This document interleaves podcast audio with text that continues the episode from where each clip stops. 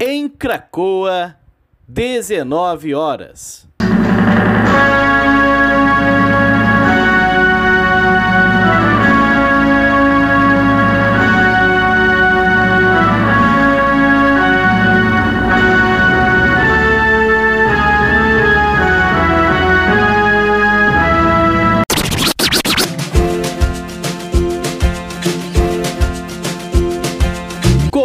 Começa agora a Voz das HQs. Seja bem-vindo, ministro Alessandro.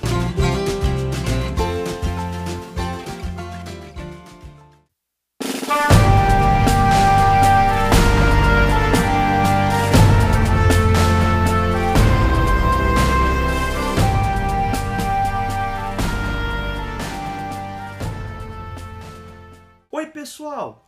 Bom, eu sou o Alessandro e o- a história que eu quero comentar hoje, ela tá nesse encadernado aqui. Conan, o povo do Círculo Negro e a Estrada dos Reis. Esse encadernado, como o título mostra, ele traz duas histórias. Mas além disso, as histórias elas são independentes. Elas se passam em momentos diferentes da trajetória do Conan.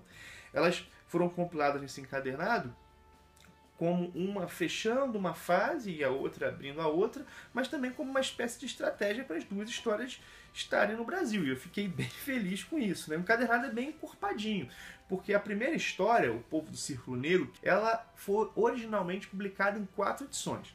A Estrada dos Reis, pelo menos a parte da Estrada dos Reis que está nesse encadernado, ela foi publicada em seis edições. O seguinte, né?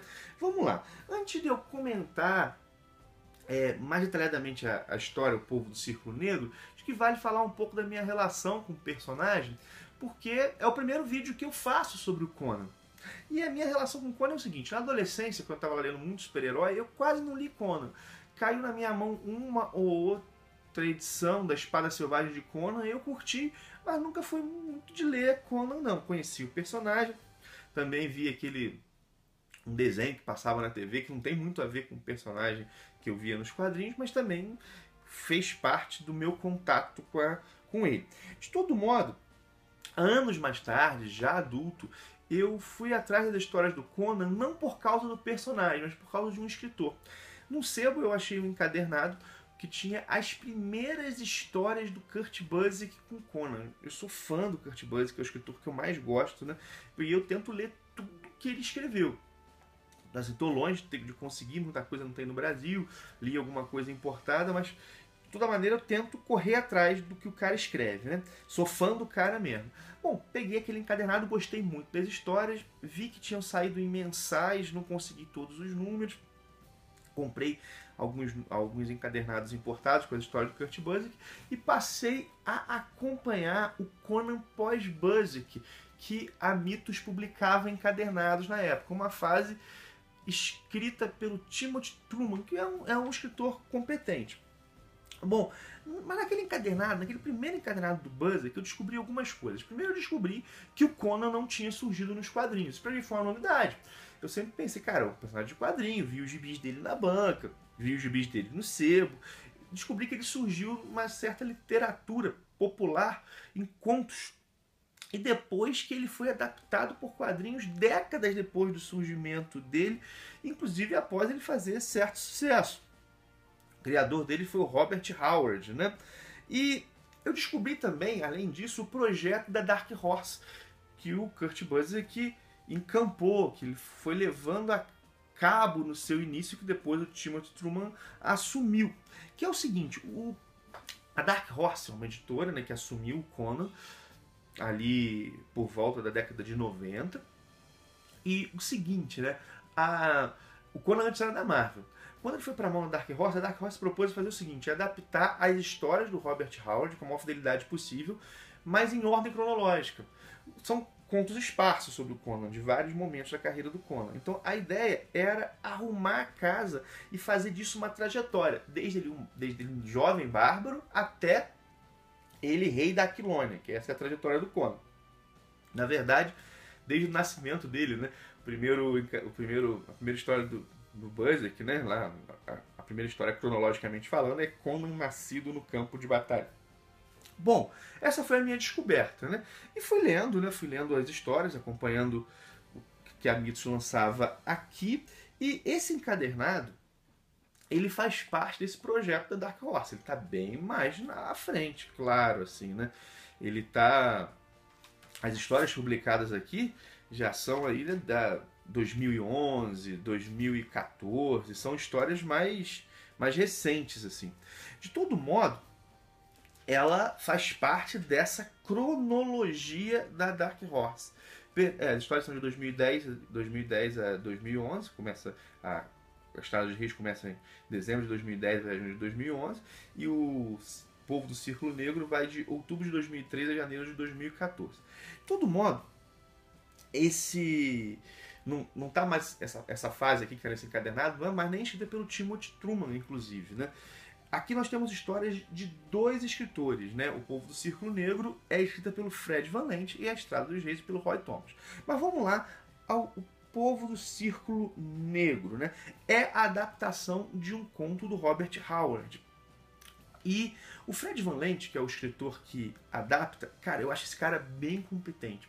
Ele escreveu para Marvel durante uma época, eu lembro que eu gostava muito do Hércules dele, mas ele produziu uma coisa que é muito legal, chamada Filósofos em Ação. Saíram alguns álbuns disso no Brasil.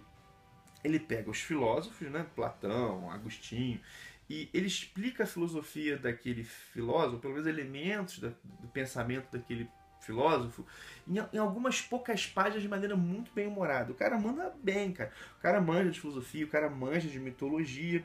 E o, o desenho desse, dessa história, O Povo do Círculo Negro, é do Ariel Olivetti. Esse Ariel Olivetti, para quem teve contato com a Marvel, ele desenhou o Justiceiro durante um certo tempo. E sendo bem sincero, esse aqui é o melhor trabalho do cara que eu já vi. Não sou tão fã do arco do desenho dele, mas dá para ver que aqui o cara se esmerou. Vamos pegar um pouco, entrando nos elementos que são legais, são interessantes na história.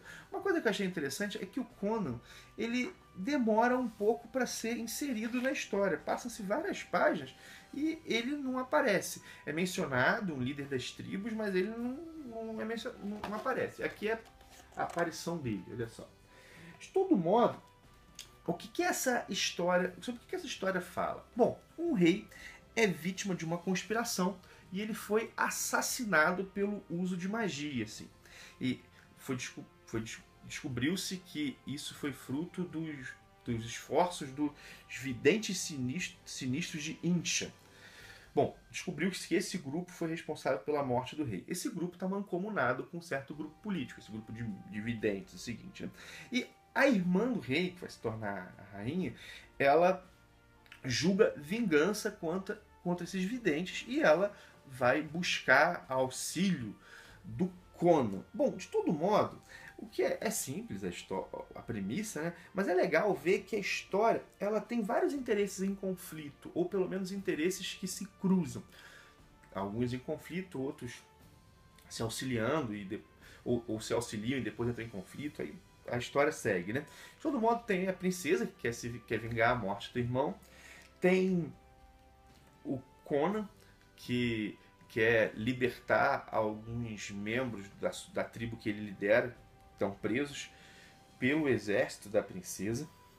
Tem o. Princesa não, a rainha, né? Desculpa. Tem o Keren Shah, que é o responsável pela conspiração contra o rei. Tem os videntes, tem um dissidente dos videntes, tem um auxiliar da rainha que se apaixona por um vidente. Então, assim, é uma história simples, mas que tem elementos o suficiente para não ser simplista.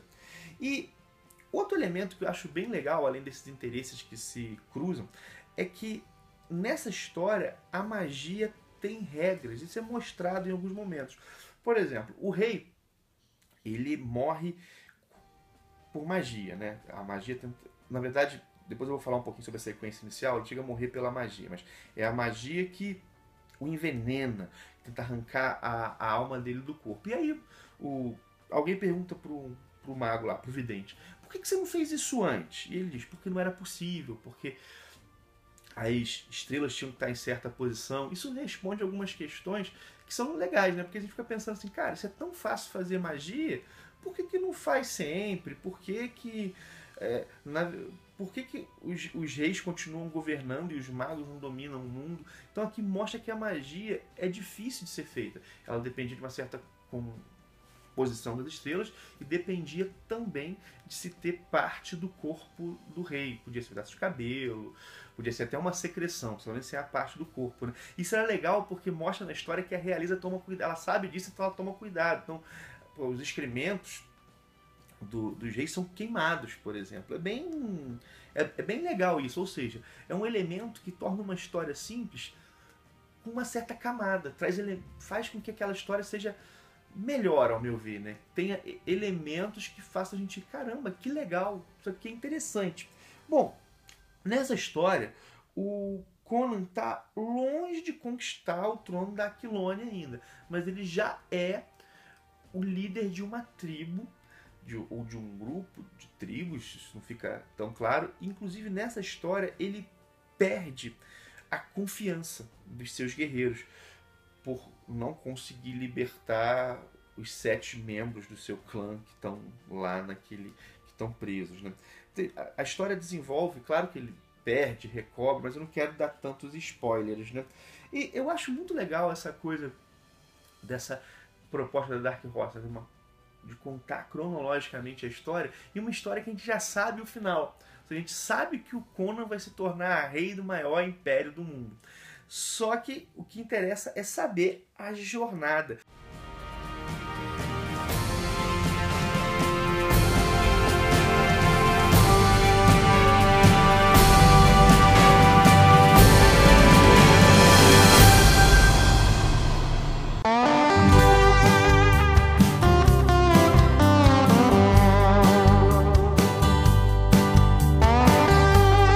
Você ouviu A Voz das HQs, um produto do Ministério dos Quadrinhos. Quer saber mais sobre esse e muitos outros assuntos? Então acessa lá no YouTube o canal do Ministério. Tem conteúdo novo te esperando todos os dias. Encerra-se aqui o pronunciamento de hoje. Até mais!